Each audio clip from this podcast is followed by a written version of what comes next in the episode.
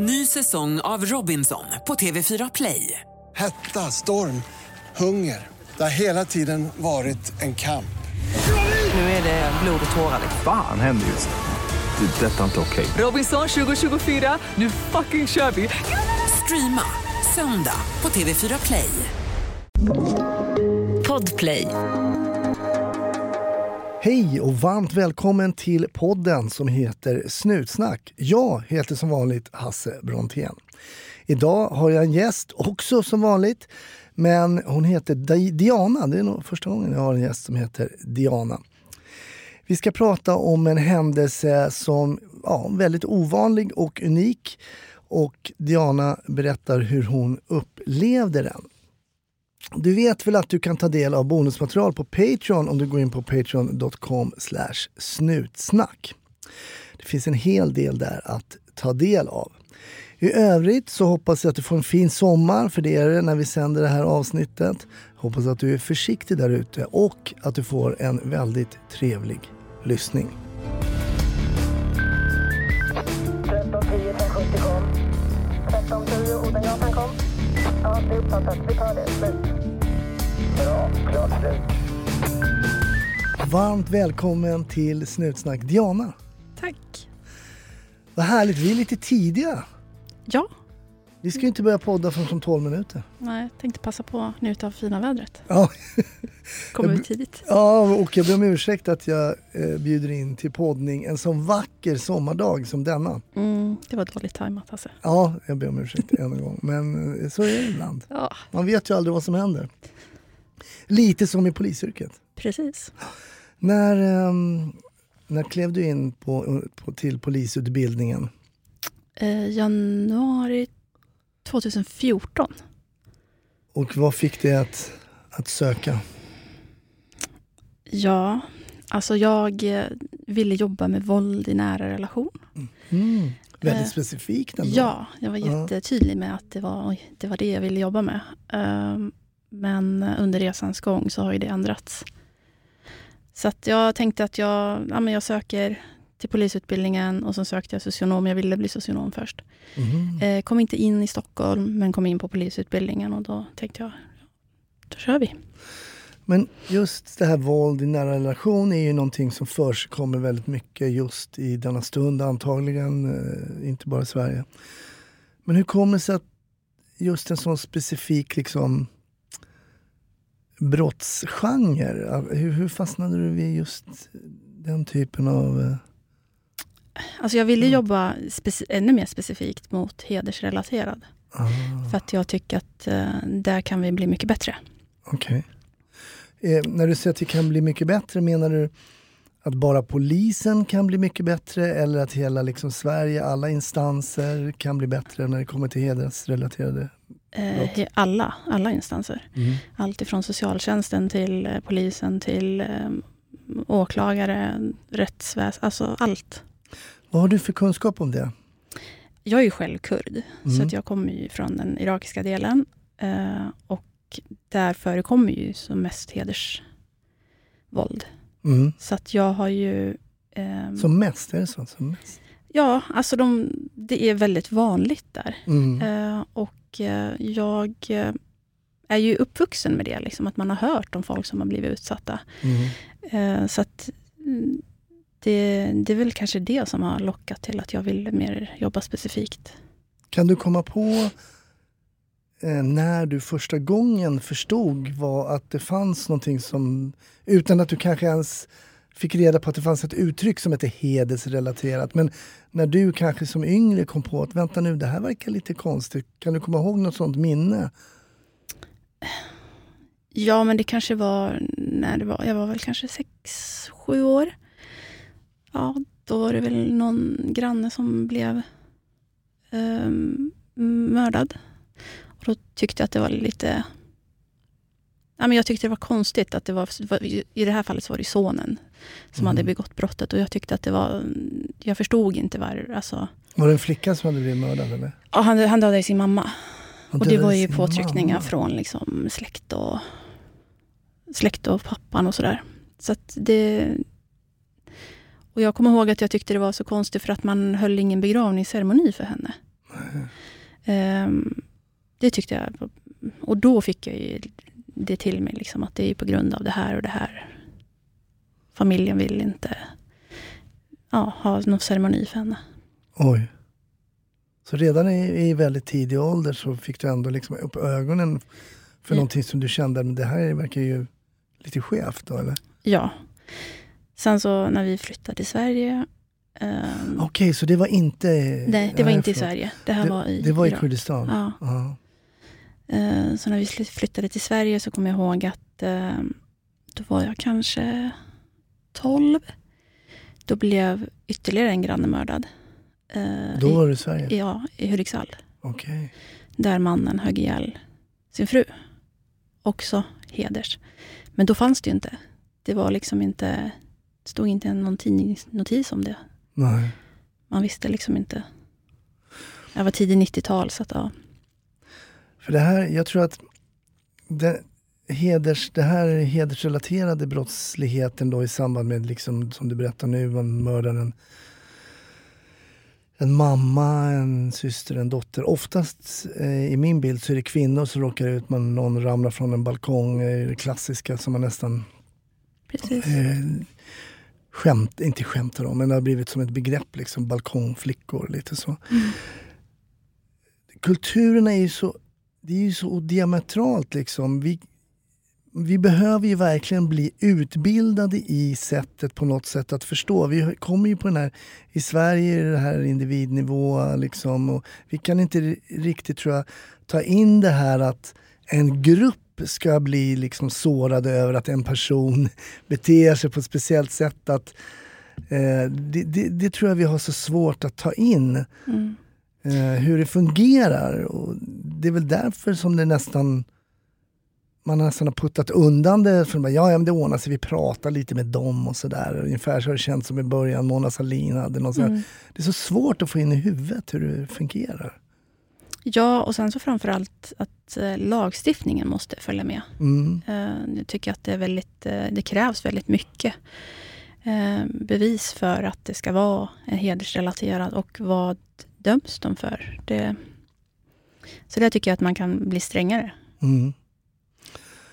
Okej, så du, det, är en, det var ett frö kanske som föddes då på något sätt i unga år att det här verkar orättvist eller, eller någonting och att du sen i vuxen ålder söker dig till, och egentligen då är socionomen, du blev polisen då, men att du ville liksom stötta upp det här på något sätt? Ja, sen har jag, jag har ju haft det med mig från min uppväxt. Min pappa var ju eh, peshmerga, alltså han var ju en frihetskämpe. Liksom, så att han, eh, han har varit väldigt mycket för rättvisa. Så att jag, har ju, jag är uppvuxen med det. Mm. Eh, och då ville jag jobba med det. Så att, eh, det var väl ett naturligt steg att bli polis egentligen. Eh, men jag visste faktiskt inte att man kunde bli polis. Alltså det var lite, ja, jag var så dåligt påläst. Mhm. Eh, så att ja, nej men då när jag inte kom in på socionom så tänkte jag, men jag söker polis men jag kommer ju inte komma in. Det, det. det är ju så svårt. Och det ska säkerhetsklasser ska klaras och det är intervjuer och fystester och så vidare. Men ja, In kom du. första försöket. Ja. Men jag tänker på, eh, eftersom du inte är född och, i, i Sverige och så, där, så misstänker jag att jag, jag får upp i alla fall kurdiska och arabiska, jag tänker på Irak. Vad, vad kan du för ytterligare språk eh, förutom svenska och engelska kanske? Ja, och sen kan jag ju kurdiska eh, flytande. Mm.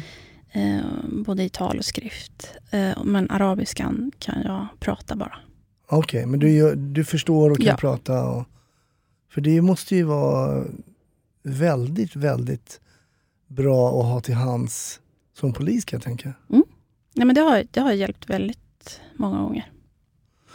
Men har du också fått det här bemötandet liksom, va? Din svikare, har du på dig uniform och snackar liksom? har du fått den någon gång? Att liksom, du ska väl inte vara på den sidan? Det är väl oftast man har fått höra av, av busar Mm, jag förstår det. Ja. eh, på gatan. Liksom. Men eh, oftast så har det varit positivt. Det har, de har varit nyfikna. Mm. Eh, så att eh, jag skulle säga att jag har fått mer positiv respons än negativ. Mm. Men sen efter polisutbildningen då, söker du dig vart då?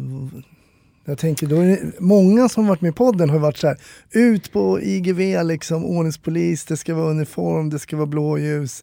Hade du, hur, jag tänkte, hade du ändrat ditt mindset lite under skolan? Liksom? Jag, för jag tänker så här, våld nära relation, då är man krimmare, man går med Birkenstock och liksom, eh, har sina ärenden. Ja, du har ju Birkenstock på dig till och med! Eh, eh, men jag tänkte, ändrades ditt mindset lite? För man har ju mycket övningar i uniform trots allt och det är kanske där man börjar ändå som konstapel. Liksom. Hur, hur ändrades det någonting för dig under skoltiden? Utbildningen? Nej, faktiskt inte. Nej. Alltså jag var ju ganska gammal när jag kom in. Jag hade ju två barn.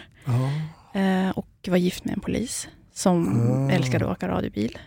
Och jag kände att nej, det här med radiobil var inte riktigt... eh, Jag åkte ju radiobil förvisso Ja. ett tag. Men jag brinner ju för det här utredning. Eh, så att jag, eh, när jag blev färdig så hamnade jag på mm, krimjouren i Stockholm Nord. Och så jobbade jag där. Eh, efter ett tag sökte jag mig ut och körde radiobil och utredning kombinerat. Mm. Eh, åkte radiobil i Järfälla. Men sen kände jag, ja, men jag är ju duktig på utredning, det är det jag ska hålla på med. Eh, så att, ja. I större delen har jag hållit på med utredningar. Mm. Kul, för det är, inte, det är lite, ändå lite ovanligt sådär att man säger ah, men det, jag brinner för utredningar och jag vill liksom bli krimmare direkt. Många vill ju ha sina år och sen kanske en del ledsnar tidigt och sådär men ändå, det är oftast liksom det klassiska, åh, kör blåljus och, och sådär. Nej, Ah. nej det, det, det har inte... Jag är mer, och när jag säger krimmare, då, jag brinner ju för målsägande perspektivet. Jag tycker att det är eh, väldigt ofta målsägaren hamnar åt sidan. Mm. Det är så mycket fokus på jaga misstänkt, fånga in misstänkt och Just. Mm, mm. eh, så man glömmer eh, målsägarna. Är inte det lite klassiskt, liksom lite svenskt nu, men att det är mycket eh, förövarperspektiv och hur många straff, långt straff de ska få och så vidare. Och så vidare. Offren kanske inte ägnas alltid samma, samma, lika mycket tankar åt offren så att säga. Nej, nej men det är, det är mycket fokus på förövarna, tycker jag. Eh, så att det var väl lite det jag kände att men, under utrednings... På utredningssidan så vill jag lägga mer fokus på målsägarna. Jätteintressant, för om man bara tittar på, vi kan ju bara titta på, på polisfilmer och, ursäkta, och så vidare och så vidare. Men även när någon frågar dig kanske om polisyrket så är det sällan någon frågar sig, har du hållit något riktigt bra målsägande för? Jag har aldrig fått den frågan. Nej, du har aldrig fått den frågan. Men för dig som utredare då, så givetvis förhör man ju den som är misstänkt, det, det förstår ju alla. Men hur viktigt är då också målsägande förhöret? Och för er som lyssnar som är lite, inte är så bekanta med ordet målsägande så är det alltså den som blivit utsatt för brottet. Då. Mm. Hur, hur, hur viktiga är de förhören? Eller anhöriga till de som har blivit utsatta också. Också anhöriga? Ehm, Jag tycker att de är ju, de är jätteviktiga. Eh, för de kommer ju med så mycket information. Och framförallt så bygger man ett förtroende. Eh, man, man får ett band med dem som ja, men det, det blir liksom... Jag vet inte riktigt hur jag ska... Jag tycker, jag tycker som sagt att det är viktigt med målsägare för att det är... Um, alla pratar med poliser. Um, bara man uh, ställer rätt frågor tycker jag. Mm. Du nämnde någonting om förtroende där också. Jag kan tänka mig om man har ett ärende som kräver mer än ett förhör, oavsett om det kanske är målsägande eller, eller misstänkt, att man också får någon form av förhållande till den man pratar med.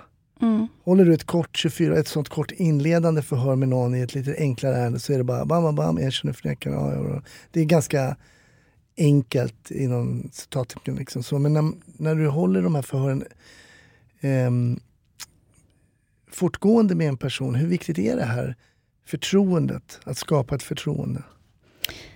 Alltså det är jätteviktigt. Eh, jag, som sagt, jag brukar alltid skapa det här lilla förtroendet innan jag startar ett förhör. Alltså jag förklarar väldigt tydligt vad syftet är med det här förhöret. Vad är det vi vill få ut av det här?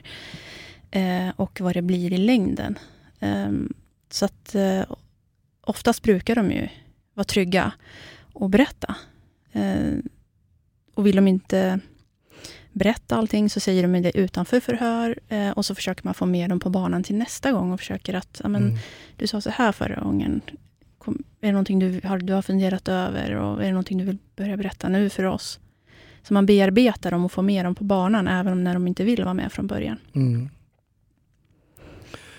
Och är det, är det både när det gäller förhör av målsägande och misstänkt så att säga, att försöka skapa det här förtroendet? Ja, ja, ja. Mm. Eh, det också.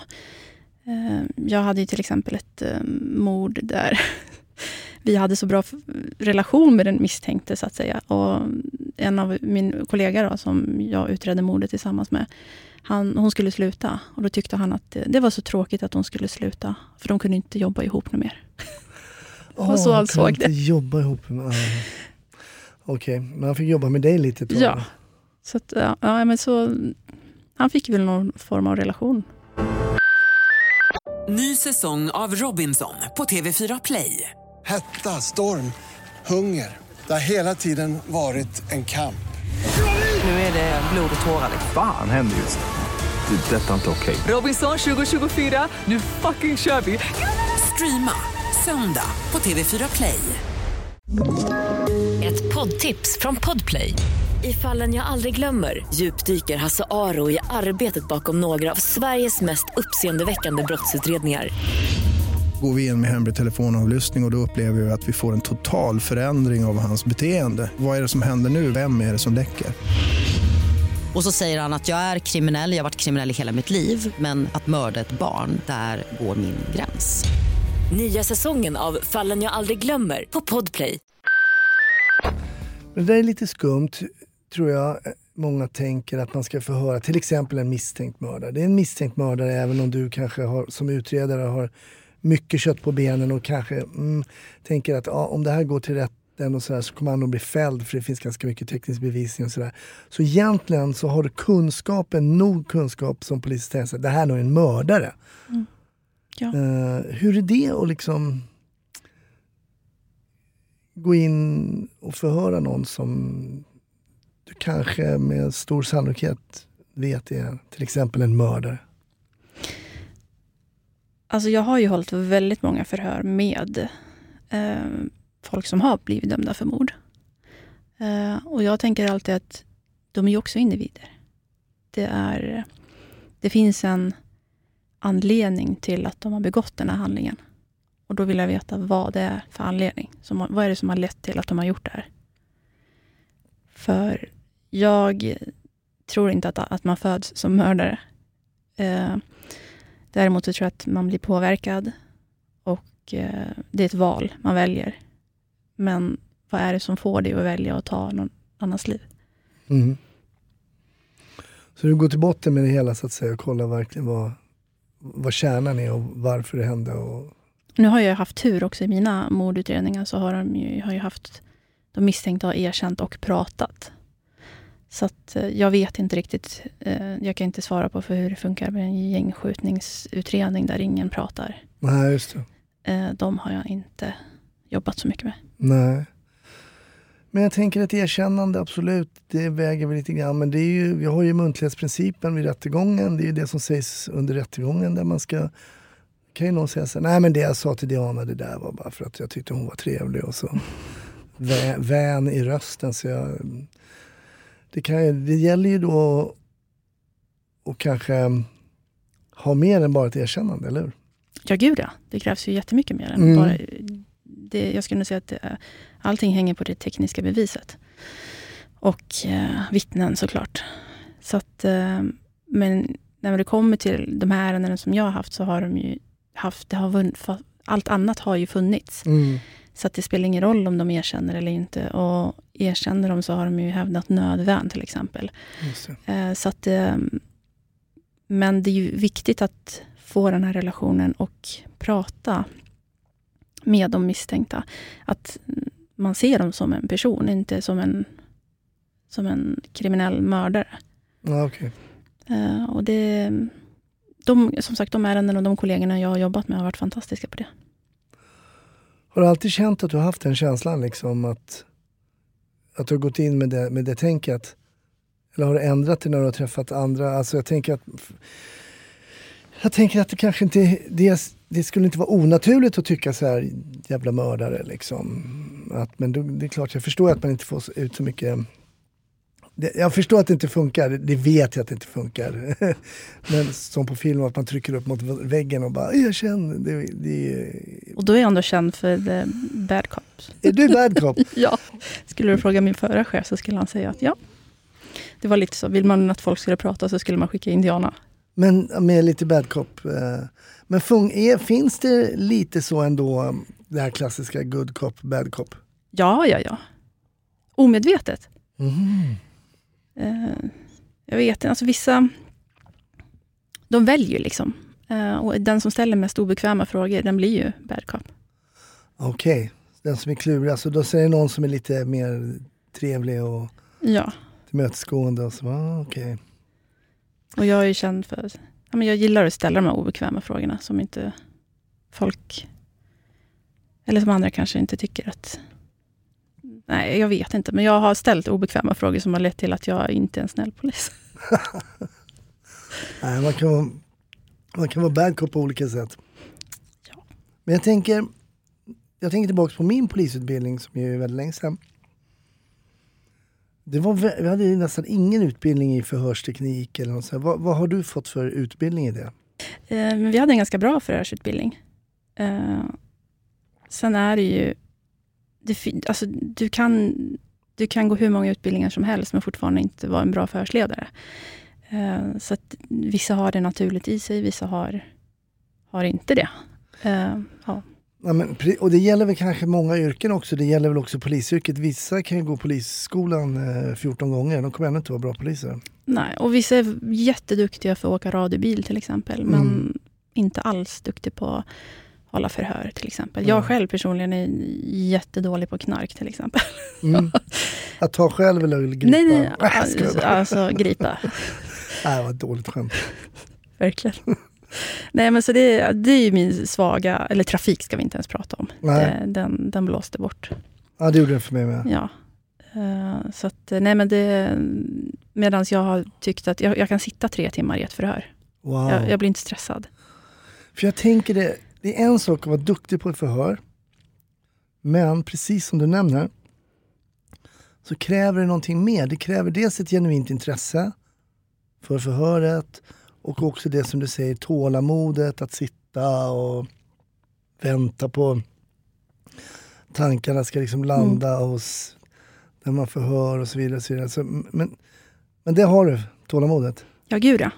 Ja, jag har jättelångt tålamod. Eh, och jag försöker få dem att berätta samma grej kanske tio gånger. Tills jag fattar. Ah, Okej. Shit, du är, du är petig. Ja, ja. det tycker jag. Alltså det, som sagt, det beror på också vad det är för förhör och hur Mm. intressant det är. Hur mycket Mm. tid ska man lägga ner på det. Men oftast de här eh, målsägande eller vittnesförhör, nyckelvittnena, kronvittnena, liksom, de, de får ta tid. Tänker, du berättade att du åkte radiobil och var på krimjouren samtidigt. Men så kände jag, men nu, nu enough is enough här med radiobil. Vad, vad kom det då? Eller vad sökte du för tjänst då? Då sökte jag till krimjouren på heltid. Okej. Då satt jag på ja, krimjouren i Stockholm Nord på heltid. Men var är du idag? För du har hoppat vidare från... Ja, sen så hamnade jag på grova brott eh, i Stockholm Nord Mm. ett tag. Och nu är jag förundersök- förundersökningsledare på PKC. Alltså Polisens kontaktcenter. Okej. Och, 114 14. ah, okej. Ja. Och vad innebär det? Det innebär att jag sitter och granskar alla anmälningar som kommer. Eh, Och det är ju cirka 60 procent av polisens anmälningar som kommer in via kontaktcenter. Eh, Och där fattar jag beslut om om vi ska utreda det här brottet eller om vi ska lägga ner det här brottet. Eller vilken utredningsåtgärder som ska göras av mina operatörer som jag har. Okej. Hur många av de som kommer in via där lägger du ner?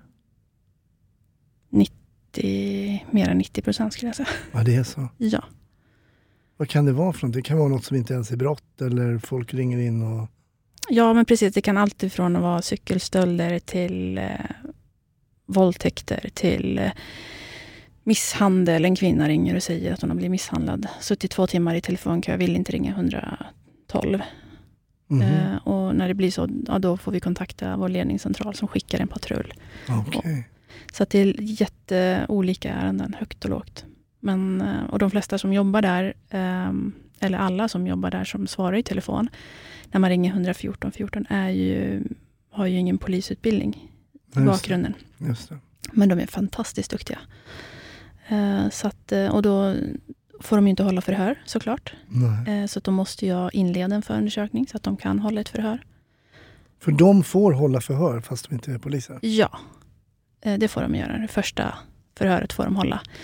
Eh, Men då måste förundersökning vara ledd och då måste de ha dragit ärendet för en förundersökningsledare som fattar beslut om om det behövs förhör eller inte. Okej. Så väldigt många anmälningar görs alltså via 114 14? Ja, alltså vi har ju utvecklats enormt sedan eh, din tid. det fanns inte ens på min tid kan jag säga. Precis. Då ringer man 90 000. Ja. Nej, men nu kan du anmäla, du kan ringa, du kan anmäla via internet, själv skriva din brottsanmälan. Just Det tar vi också. Mm. Eh, Du kan lämna tips anonymt eh, till oss. Eh, och du kan ställa dig, om du inte vill ställa dig i kö, så lämnar du ditt telefonnummer, så blir du uppringd av polisen. Så det finns många alternativ. Okej. Mm. Teknik, tekniken går framåt. Mm. Det har hänt mycket sen min tid. Precis. kan man säga. Men då har du ju lämnat, du har lämnat grova brott. Mm. Du har också lämnat tanken som vi hade i början med våld i nära relation. Även om det kanske dyker upp någon gång där då och då. Ja, men jag tror att jag kommer hamna där. Ja, det är så. Det tror jag. Antingen där eller så kanske på någon annan utredningsenhet.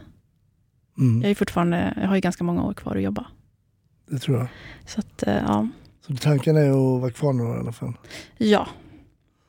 Vad sa din, din peshmerga-pappa när du ville bli polis då? Eh, nej men han, han stötte Han tyckte att det lät jättebra. Eh, att det var... Men han gick ju tyvärr bort innan jag kom in. Så att han fick ju inte veta det. Ja, det var lite samma för mig också. Jag började i augusti, min pappa gick bort i oktober det året. Mm. Han var polis, min pappa. Ja. Mm, mm. Så jag hann aldrig prata med honom om det. Nej, Vad tråkigt, då hann inte ni heller. nej, Farsa ska vara kvar längre. absolut. Ja, tråkigt. Jag beklagar. Ja, detsamma. Ja, Nej, men okej då. Sen, jag tänker på, på din bakgrund. När jag gick på polisskolan, då var jag eh, polisstudent med invandrarbakgrund. För jag hade en, en förälder som var utomnordisk, eh, som utomnordisk förälder som inte var för, alltså som, det, men det funkar inte i, idag tror jag. Då, tror jag det skulle vara utomeuropeiskt eller något sånt där. Jag tror inte jag hade gått in. Morsan är från Tyskland. Mhm. Men hur många var ni som var på plugget då? Alltså, hur många kurdiska polare hade du på polisutbildningen? Alltså kurdiska, jag tror att det var en till. Det var en I, till. Mm. ja, I min årskurs. Sen var det några andra som hade utländsk bakgrund. Men vi var ju exotiska. Ja, det var det. Ja. ja. Vi stack ju ut. Så det var ju, och de var ju killar. Eh, Ja. Kvinnor var det ju inte. Jag tror att jag var den enda. Men jag har några kurdiska kompisar. alltså svennar, men Mm. med, en del är svennigare än, än en vanlig svenne. Men de är med kurdiska liksom, föräldrar och sådär.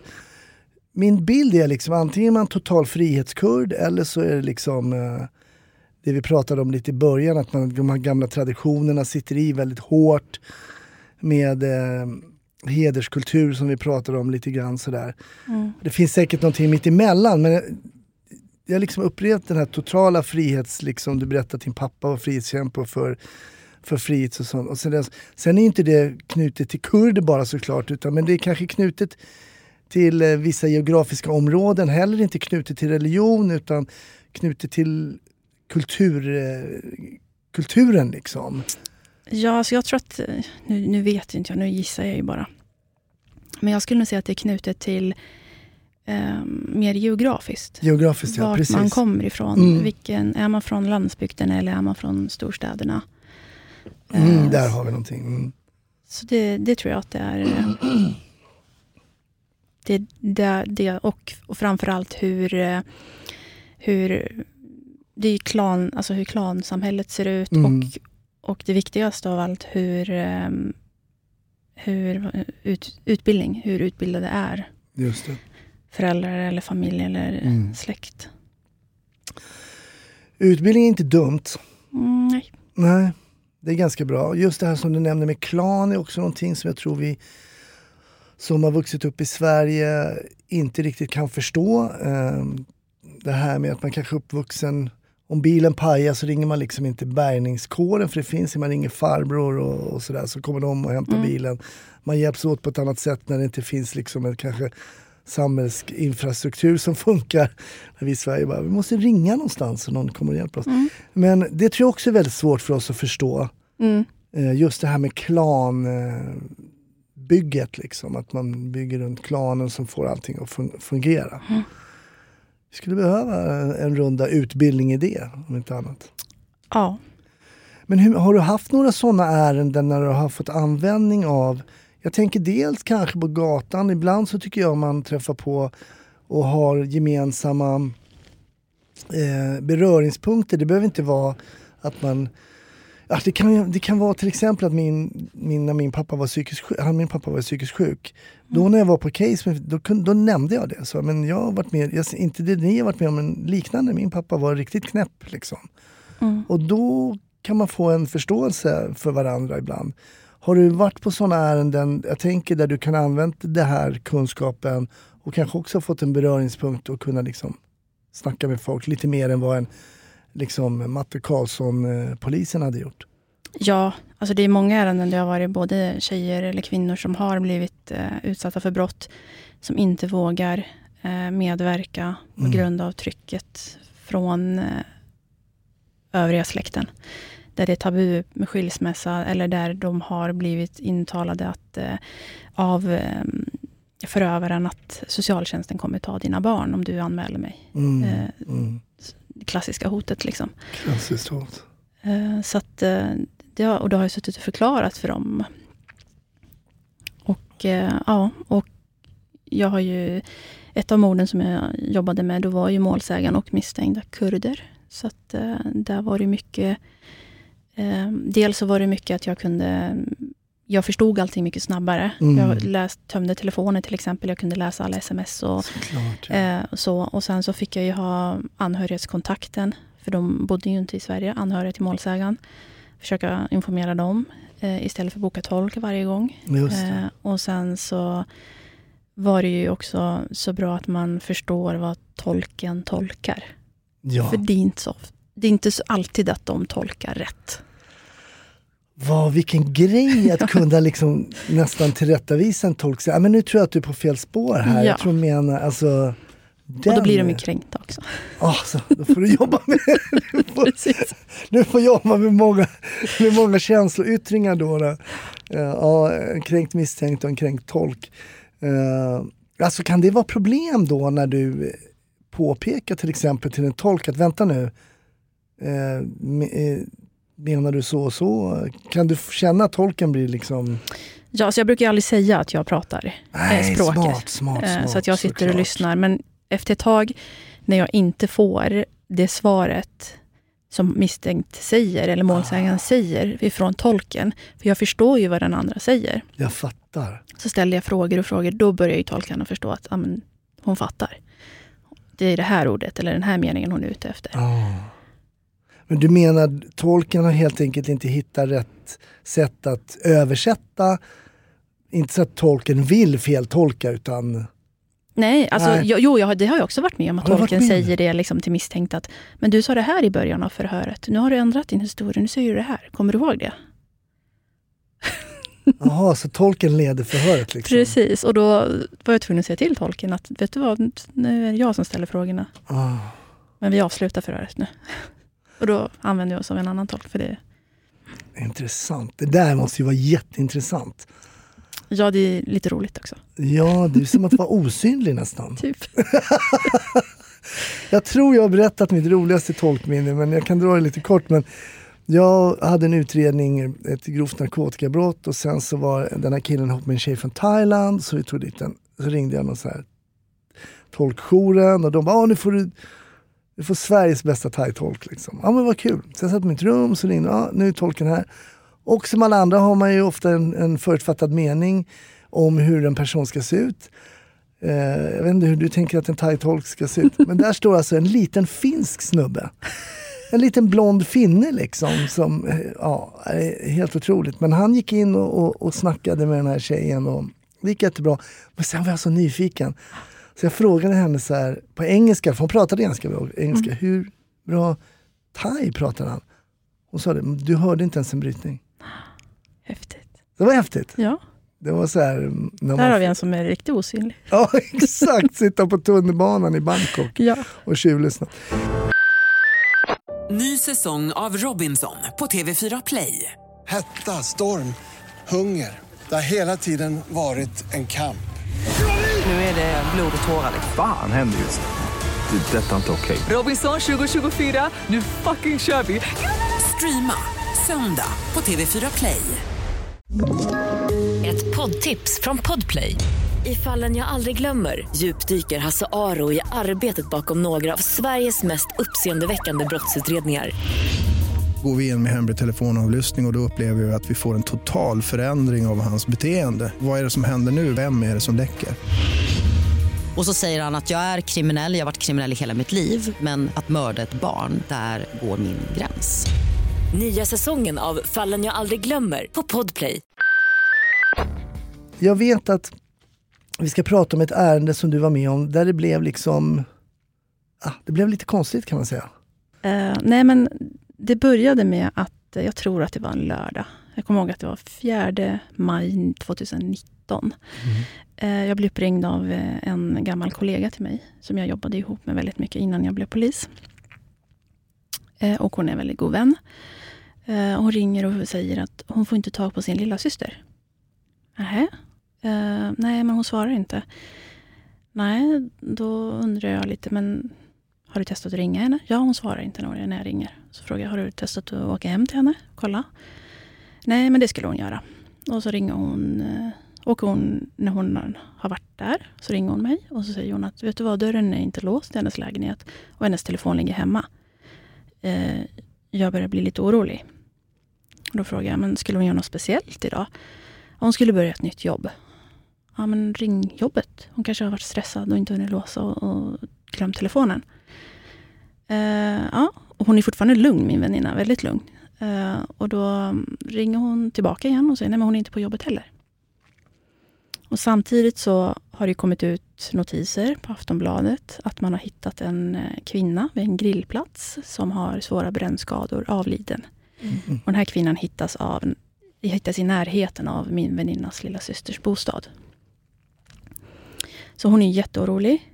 Eh, hon undrar om jag kanske kan ta reda på om den här kvinnan är identifierad. Eh, vilket eh, jag säger att jag ringer till eh, vår jourhavande FU-ledare och, och kollar. Så jag ringer till jourhavande FU-ledaren i Stockholm Nord, och vilket är min gruppchef då, som är i tjänst då, och drar ärendet. Då visar det sig att kvinnan som har hittats vid grillplatsen, eh, målsägande, är inte identifierad. Så han eh, ber mig, min, min eh, chef då, eh, att ringa till teknikerna som är på plats. Så jag får nummer till teknikerna och jag ringer dit, eh, pratar med en kvinnlig tekniker och hon ber mig skicka bild på lilla systern. Vilket jag gör. Och sen så ringer teknikern upp mig och säger att vet du, det skulle kunna vara hon, men jag är inte helt hundra. Så ringer jag tillbaka till min chef och berättar och då säger han att ja, men Diana, du får komma in. Du blir inbeordrad. Du får komma in och skriva en anmälan på försvunnen person. Och så får vi utgå efter det. Så om då skulle min dotter som är nio år på kalas, så då säger jag det till min chef att men jag, lämnar, jag kommer in efter jag har lämnat min dotter på kalas. För jag tänker, skriva en anmälan om försvunnen person tar ju inte så lång tid att skriva. Så vi kör. Så blir jag uppringd av en annan polis som jobbar i det här så kallade Kicken. Där det är en beredskapsgrupp där man består av kompetenta utredare som blir inringda när det begår vissa grova brott. Oj. De har jour. Okej. Och de har ju blivit inringda eftersom man har hittat en kvinna avliden. Man misstänker mord. Eh, Så ringer han mig och frågar om vad jag är. Och då säger jag att "Ja, men jag är på väg att lämna min dotter på kalas. Eh, Jag kommer in till polisstationen. Det här är ju Solna polisstation jag ska komma in till. Och då säger han, nej men stanna där du är. Vi måste träffas. Ja, och då blir jag lite så här, men kan vi inte vänta tills jag kommer in? Nej, men stanna där du är. Jag, jag, vi kommer och möter dig. Och samtidigt får jag samtal från anhöriga som frågar hela tiden, hur går det? Är det hon eller är det inte hon? Och de alla har ju samlats kring den här lilla systerns lägenhet, för det är ju någonting som inte stämmer. Att hon inte har låst dörren och telefonen är hemma. Eh, så att jag eh, stannar vid en bensinmack. Eh, har fortfarande min dotter i bilen. Och så kommer den här civila polisbilen. Han ringer mig och säger att jag ska komma in och sätta mig i hans bil. Vilket jag gör. Och så berättar han för mig att eh, jag vill att du tittar på några bilder på den här avlidna kvinnan och se om du kan identifiera henne. Om det är din väninnas lilla syster. Och rätt för det så har jag dataskärmen framför mig och laptopen och eh, får se, jag tror att det var två, tre bilder på den här eh, kvinnan med brännskador. Vad har du din dotter då? Hon ser inte de Nej, nej, hon sitter i bil. Hon sitter i min bil. Jag Mm. sitter i polisbilen. Ja, jag fattar. Mm. Eh, och jag tittar på de här bilderna väldigt snabbt och så säger jag, ja men det är hon. Du såg direkt? Eller? Ja. Mm. Eh, och samtidigt går han ut på radion och säger att nu är kvinnan identifierad, lämna dödsbud till anhöriga. Eh, vilket de gör på plats. För polisen är ju, anhöriga är ju vid avspärrningen. Mm. Så de lämnar ju dödsbud. Jag hinner inte tillbaka till... Jag hinner precis sätta mig i min egen bil. För, och köra, fortsätta köra iväg min dotter till kalaset. Så ringer anhöriga till Oj. mig. Mm. Och är jätte, jätteledsna och skriker. Och det går ju igenom telefonen. Alltså det, även om jag inte har högtalare, min, alltså minsta ljudnivån, så hör ju min dotter det här. Och hon blir lite så här, mamma varför ringer de och är ledsna för? Vad, vad skriker de? Mm. Eh, och då säger jag, nej men det, det är ingenting, mamma jobbar just nu så att vi, vi tar det sen. För hon vet ju vilka de här är. Mm. Hon ser ju att det är liksom vem det är som ringer. Ehm, så lämnar jag min dotter på kalas och åker upp till uh, brottsplatsen. Eh, och där är ju anhöriga helt... ehm, de förstår ju inte det här. De tror att det, här, det är inte sant. Det här är inte sant. Och de är ju förbannade på polisen. Eh, för hon hittas ju åtta, den här kvinnan hittas åtta på morgonen och det här är vid 17-tiden. Eh, som Just det. de får dödsbeskedet och de ber bara alla dra åt helvete. Så jag kommer dit och min väninna är helt förstörd och hon säger, nej men det här är inte sant Jana, det här har inte hänt. Så jag är lite så här, ja men får jag säga att jag har sett bilderna? Nej, just det, just det. Eller får jag inte säga? Så jag går, och den här mannen som satt i polisbilen som visade mig bilderna, han åker ju upp till hennes bostad. För då får vi veta vem det är och då får vi hennes bostadsadress också. För hon var ju folkbokförd på en adress och bodde på en annan adress. Och då får vi helt plötsligt hennes bostadsadress också och där ska det göras en husrannsakan såklart. Eh, han åker upp dit för att göra en husrannsakan och då går jag in i den här läge, läge, hennes lägenhet och så är han där inne och då frågar jag, kan jag berätta för anhöriga att jag har identifierat henne? Jag har sett det, henne. Då säger han, ja men det kan du göra, absolut. Så jag går ut, jag sätter mig med min väninna och då säger jag det till henne att det är hon. Och hon är så här, nej men det är inte, det är inte min lilla syster. sluta nu Diana. Och då säger jag, men det är hon. Och då tittar hon på mig och säger, har du sett henne? Eh, och då säger jag ja. Mm. Och då ser jag liksom hur all luft ur henne försvinner. För då blir det bara, Sista hoppet. precis. Ehm, och där är jag lite så här, jag är fortfarande lite tveksam. Hur ska jag hantera? Är jag polis? Mhm. Eller är jag eh, vän med målsägarnas anhöriga? Jag själv känner ju den här tjejen. Jag har ju umgåtts med henne. Eh, det är ju en vänin, vän till mig. Eh, så li, jättesnurrig. Jag Mm. visste inte alls hur jag skulle reagera. Eh, så jag går tillbaka till den här lägenheten och pratar med den här kollegan och då säger kollegan, men du när du ändå är här och du, har, du känner ju henne, kan inte du hjälpa mig att kolla igenom hennes lägenhet? Se om du ser någonting som är misstänksamt. Så att, ja. det får jag göra. Eh, Så jag gör ju en husrannsakan eh, tillsammans med honom. I hennes lägenhet, kollar igenom lådor och papperskorgar och sådär. Eh, Och sen säger han... Hur kändes det? Jag tror inte att jag hann tänka. Nej, Jag tror inte att jag var... Jag tror inte att jag var klar i huvudet. nej. Ehm, Jag har faktiskt ingen aning om vad jag hade för känsla då. Du är fortfarande ute på din fridag och... Ja, jag har blivit inbeordrad att jobba. Mm. Eh, så när vi är klara så har ju anhöriga lämnat då. Eh, de har ju åkt hem till min väninna. Eh, för nu blev det ju liksom på riktigt för dem. Det blev så definitivt. Fanns det någon hotbild mot den här tjejen på något sätt sen innan? Alltså, någonting som du känner till eller var hon Ingenting vad jag känner till. instabil? Ja, eller? det var hon. Det var Hon ja. hade ju försökt eh, ta livet av sig tidigare. Okej. Mm. Och hon eh, hotade alltid med det. Eh, så hon hade ju någon form av, jag tror att hon var bipolär. Mm. Eh, men, eh, men ingenting hotbild, det känner jag absolut inte till. Eh, och jag försökte ju liksom medla det här och, och, och sådär. Och, men samtidigt vet man ju inte. Alltså har man inlett på mord så finns det ju någonting som indikerar på att det kanske har begåtts ett brott. Mm. Eh, Jag tänker att hon var bränd, att det kanske inte är ett klassiskt sätt att ta sig av dagar så att säga. I Sverige, I Sverige. återigen. Det är Ja. det som jag tycker att vi Mm. måste bli bra på. Eh, för frågar du många kurder så är det ett ganska vanligt tillvägasätt att begå eh, självmord i, Är det så? i Irak, i Kurdistan framförallt. Det är så. Och det här var en tjej därifrån? Ja, Jag förstår. Okej, så det är... Jag tänker fasen om man skulle ta livet av sig. Ja, det är inget man skulle Men- välja, men det... Ja. precis. Alltså det är ju, I Sverige har man ju så många alternativ. Till exempel, du reagerar inte, du tycker inte att det är konstigt om någon lägger sig på spåret till exempel. Nej, För det är så vanligt. Eller att någon hoppar framför en lastbil på motorvägen. Eh, men vi har ju ingen motorväg där borta, där Nej. nere. Och vi har inga tåg. Spår. Nej. Nej. Eh, så sättet man tar livet av sig där är ju att man tänder eld på sig själv. Eller man äter gift. Okej. Eller har man det lite lyxigare, har man tillgång till ett vapen. Det, det finns liksom inget... Inte så många andra alternativ att välja Nej, på. jag fattar. Man, man, man kanske låser sig där också att, för man är i sin egen tankevärld och inte tänker utanför boxen. Liksom. Ja, men jag, jag hör dig. Mm. Okej.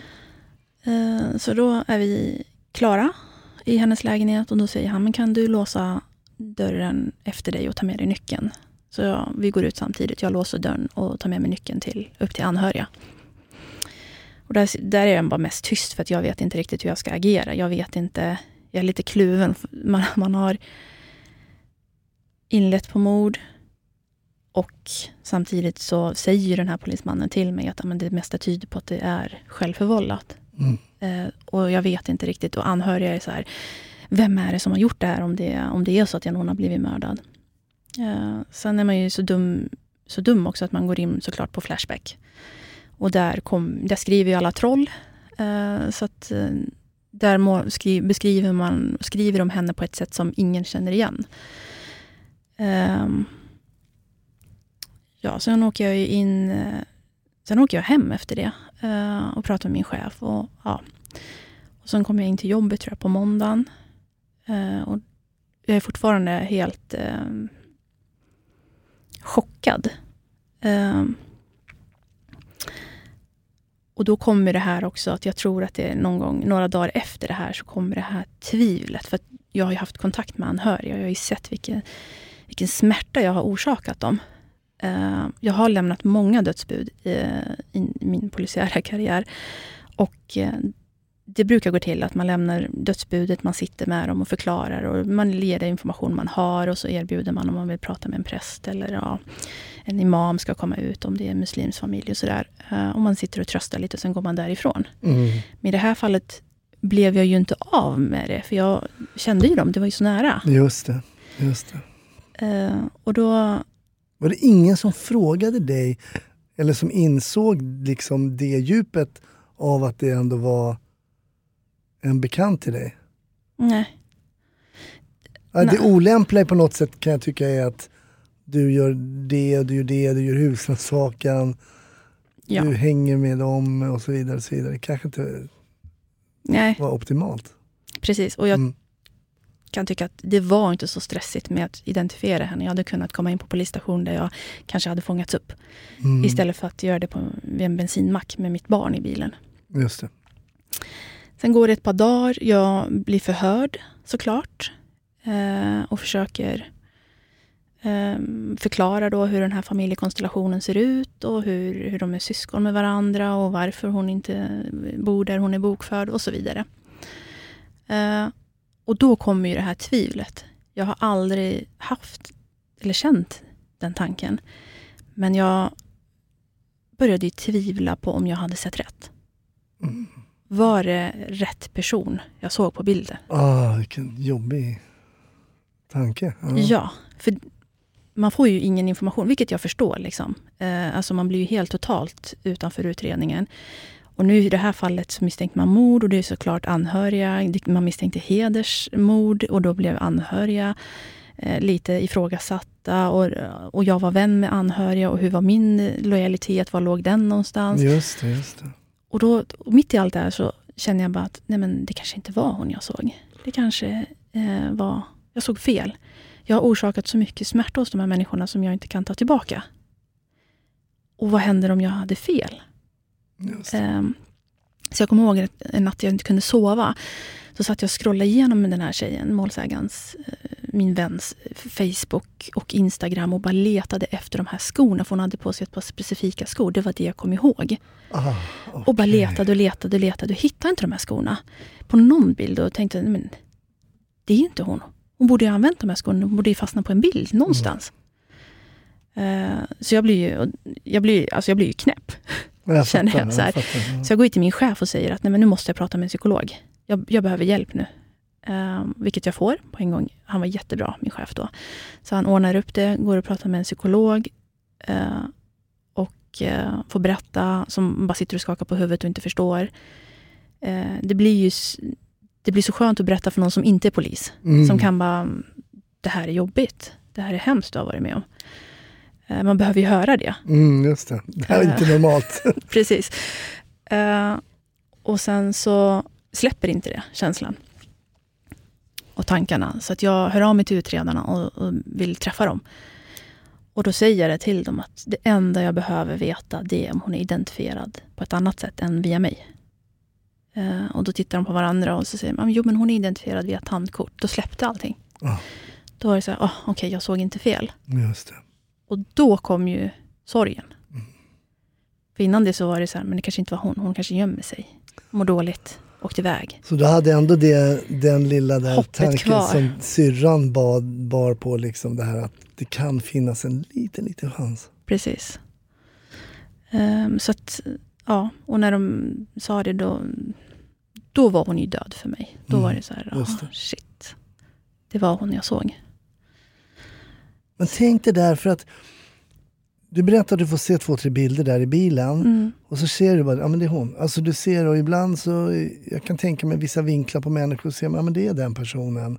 Det var jättetydligt. Ja. Det var liksom, när man tänker en person som har brännskador så tänker man sot, svart. Mm. Men det är ju inte det, man är ju röd. Mm. Huden har ju bränts liksom. Men så att hon, det var ju jättetydligt. Det var jättefina, alltså hon var ju fin ändå fortfarande. Så. Mm. Ehm, så att, men det jag fastnade på var ju skorna. Man Ah. fastnar ju alltid för en detalj. Liksom, och det var ju skorna. Och jag, Ah, jag kunde inte släppa det här. Du vet, mm. man, Mm. utredningsåtgärder. Liksom. Alltså, det var Mm. så här, men te- de här skorna har ju inte hon haft på en enda bild. Jag har ju henne på sociala medier. Alla bilder hon har lagt upp, hon har inte de här skorna. Det kommer det är inte hon. Men är inte det väldigt mänskligt också att försöka hitta någonting, man tänker jag har gjort något fel, eh, jag kommer inte ihåg rätt. Ja, Och det är så svårt också att återge saker i ens minne korrekt. Ja, shit. Ja, jag, jag kan förstå att man får såna tankar. Ja, vad jobbigt. Men sen tandkortet då, då kunde du släppa ner axlarna. precis. Och då, då kunde jag släppa det och, så, ja, och börja bearbeta min sorg. Var ärendet slut där för dig så att säga? Var det här slutet på den här berättelsen med den här kvinnan? Ja, ja men det... Ja, men det Sen var det ju också, alltså myndigheten är ju, som jag sa, ja, syftet med den här berättelsen är ju att vi måste bli bättre på att ta hand om eh, poliserna. Mm. Eh, jag tycker inte att det ska vara ett val på individens på individen att man ska gå och prata med någon eller inte. Ja. Utan det ska finnas en plan på att har man blivit utsatt eller har man sett det här och bevittnat något liknande.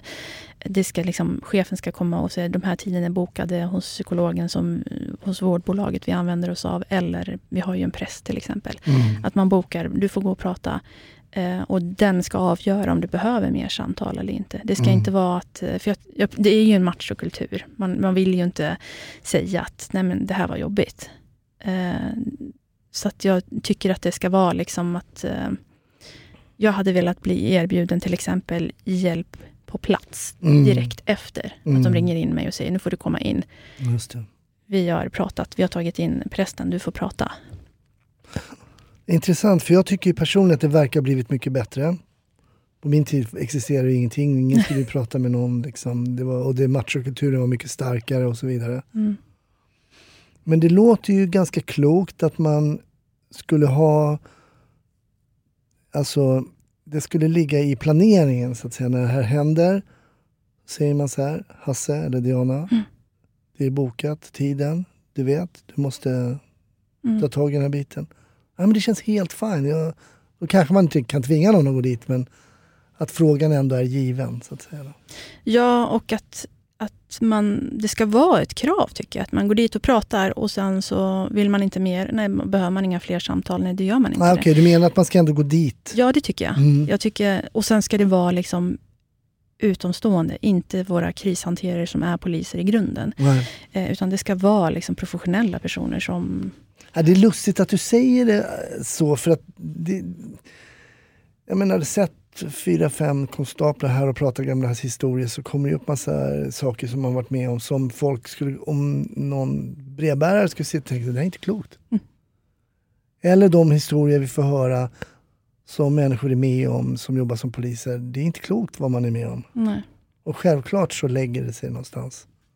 Och kanske ännu mer i det här sammanhanget som du berättar när det finns människor som man känner sedan tidigare och där man liksom också lämnar det yttersta beskedet. Jo men jag såg, det var din syrra, hon är död nu. Det är Precis. det du säger till henne ju. Mm. Precis. Och det blev så... Det här var ju så nära. Mm. För mig när, när, de, när de berättade då att det fanns... Alltså hon är identifierad via tandkort. Då var det lite... Ja, hon är död. Hon kommer inte lägga upp fler bilder på sociala medier. Hon kommer inte skriva några kommentarer till mig. Mm. Något mer. Hon kommer inte höra av sig till mig när hon... eh, När, ja, men, både i sorg och glädje. Liksom. Mm. Ja, det blev så definitivt för mig. Jag förstår det. Men jag tänker på de här skorna. Mm. Du jobbar som polis, du har ju utbildningen att se, att se detaljer, att vara uppmärksam på saker och ting som kanske folk... Du vaknar mitt i natten och kommer på att du ska leta efter de här skorna. Mm. Är det, är det för att du är så osäker på att den här tanken om osäkerheten är så stark så du måste försöka hitta då ditt eget tandkort så att säga, få eh, beviset för att det du såg verkligen var sant? Ja, Mm. alltså jag eh, började ju tvivla på mig själv så Mm. mycket. Mm. Och det var ju på grund av att jag såg vilket lidande jag hade skapat. Mm, jag. Eh, så det blev att, men, som sagt, tanken som gick runt var, tänk om det inte är hon. Mm. Och jag vet att jag pratade mycket med min man som också är polis. Och, och, eh, han kunde ju se det med polisögon. Mm. Såklart att det är hon Diana, du har Just sett det. rätt. Mm. Eh, men jag var ju så känslomässigt involverad. Mm. Så att jag själv gick och hoppades på att det inte var. För sån där bottenlös sorg som människor givetvis upplever när någon slits ifrån dem eh, i unga år som det här var.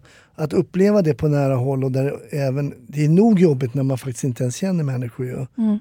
Men om man också känner dem och sen känna att man har liksom skapat det kanske få ett litet tanke om att det kanske jag har gjort det här i onödan. Det kan inte vara roligt. Nej, Nej så det, mm, det, det är väl det jobbigaste jag har varit med om inom min poliskarriär än så länge. Så rådet, om jag får sammanfatta det som du tänker, är att liksom, när man är med om såna här saker där man ska egentligen inte eh, fråga personen så här, Åh, känner du? Utan man ska säga så här, det blir ett samtal, Ja, man tar det samtalet och du vill också att det samtalet ska vara med någon som inte är polis. ja Mm. det tycker jag. Eh, för jag tror att de flesta behöver prata med någon. Mm. Eh, det kan vara efter en skjutning, det kan vara efter... Det behöver inte vara liksom något brott med. Det kan vara så att du har förlorat en nära anhörig på kort tid. Eh, det kommer i kappen. Du behöver prata med någon. Och det Mm, tycker jag att generellt så är vi väldigt dåliga på att visa det inom myndigheten. Att Mm. vi, det känns som att man kan inte visa sig svag. Ja, just det. Vilket vi alla är Ja. i olika tillfällen i livet. Så är vi mer starka och mer svaga. Ja, väldigt intressant eh, polisiär erfarenhet som ju var helt unik. Eh, verkligen. Mm. Också med, eh, inte bara så här, det här var dåligt, utan också med tankar kring hur man faktiskt kan eh, göra det ännu lite bättre om det skulle hända något liknande för någon för framtiden. Precis. Och eh, Jag vet inte om det, det här kanske är första gången det händer, eller så är det så att det har hänt fl- flera andra. Eh, att eh, man eh, fångas upp. Det, det tycker jag är jätteviktigt. Mm. Sen blir det ju också så att eh, man blir ju helt utesluten från den här utredningen, vilket jag förstår. Det är ju en Mm. mordutredning. Eh, jag har en fot i mittemellan alla de här anhöriga och eh, Polismyndigheten.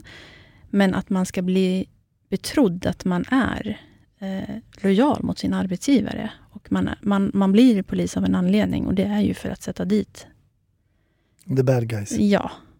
Eh, Ja, kände du också att det fanns en tvivel från myndigheten att du var kanske stod mer liksom mot den här, på den här Ja, familjens eftersom- sida än på, som, än på ditt jobbs sida så att säga? Eller? Ja, ja, absolut. Eh, Eftersom det var ju så att eh, Mm.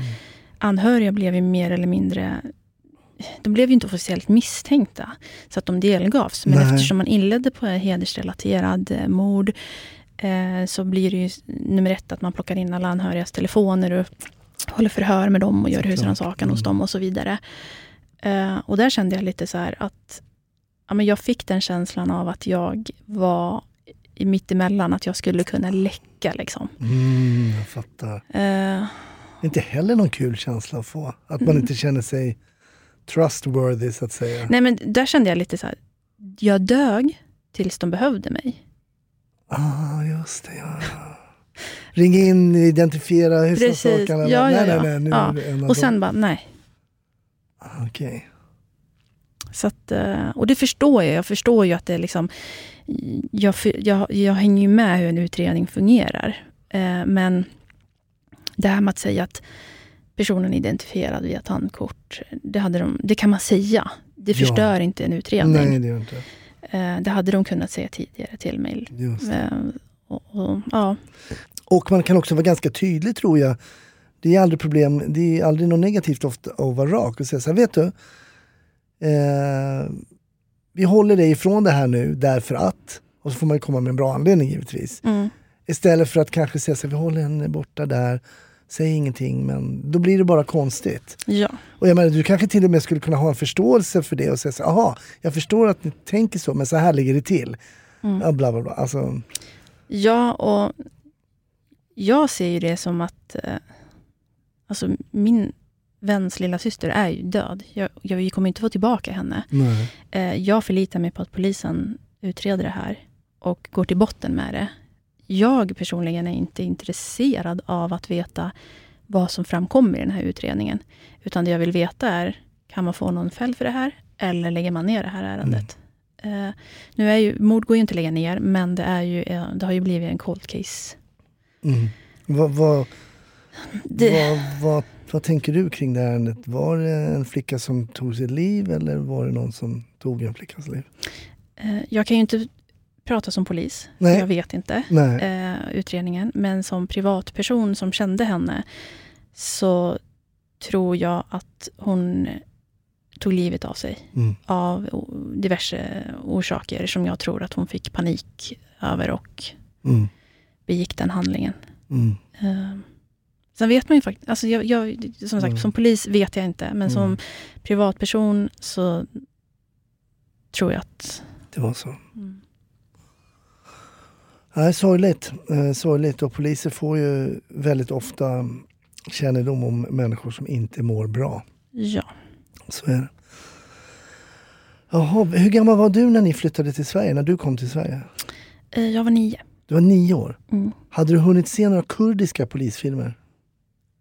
Fanns det någon, hade du någon deckare? Alltså, jag tänker så här, det finns väl inte. jag har ingen aning. Jag tänkte om det fanns någon sån, sån bäck, eh, en kurdisk bäck liksom. Eh, nej, Eh, nej, det hade jag inte hunnit. Nej, jag, jag tror inte jag har sett en enda kurdisk polisfilm. eh, Okej, kanske inte finns. Jo, det finns det säkert. Det finns Ja, det säkert. men jag, Är nej. du kurd och, och hör det här så får du tipsa Diana om en kurdisk Precis, polisfilm. jättegärna. Men polisfilmer när du kollar på dem, vad tänker du då? då? Är det så här, nej det där kan jag inte se? Eller så här, "Ah, men det är helt okej, for the fun of it liksom. Ja, jag kan se. Ja, det är så. Ja. Jag kan se. Jag tycker det är jättekul. Eh, och jätteintressant. För, eh, och så, speciellt dokumentärer också. Mm. Eh, så att, nej men jag... Men det är inte så att jag sitter, alltså, jag har inte sett alla Beck-filmer till exempel. Nej, det har inte jag heller. Men däremot så har jag sett alla avsnitt av Bron till exempel. Ja. Det tycker jag, Just det. den, den serien tyckte jag var bra. Mm. Är det något att kolla på just nu? Nej, nu är det sommar och sol. Och... Nej. Det är Jag kollar väldigt lite på TV. Sen jag, älskar jag ju att titta på handboll och fotboll, så det är väl mycket det. Jag kan se på en match, alltså handbollsmatch tre gånger. Ja. Fotbollsmatch kan jag se tre gånger, men handbollsmatch... Nej, det är för långt. Alltså, alltså, okej. Ja, så att nej. Sport, Ja, kul. Stort tack Diana. tack själv. Jätteintressant eh, berättelse. Mm. Vi ska prata vidare lite i um, Patreon-avsnitt också. Och se vad det handlar om där. Ja, Ja, tack. tack.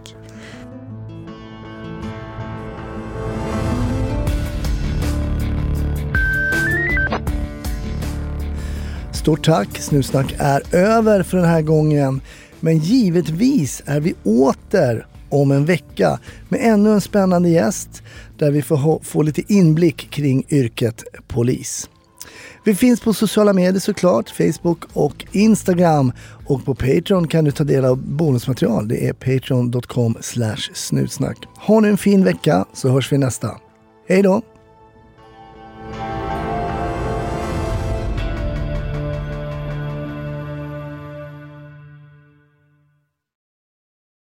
Ny säsong av Robinson på TV4 Play. Hetta, storm, hunger. Det har hela tiden varit en kamp. Nu är det blod och tårar. liksom. Fan händer just nu. Det. är Detta är inte okej. Robinson 2024, nu fucking kör vi!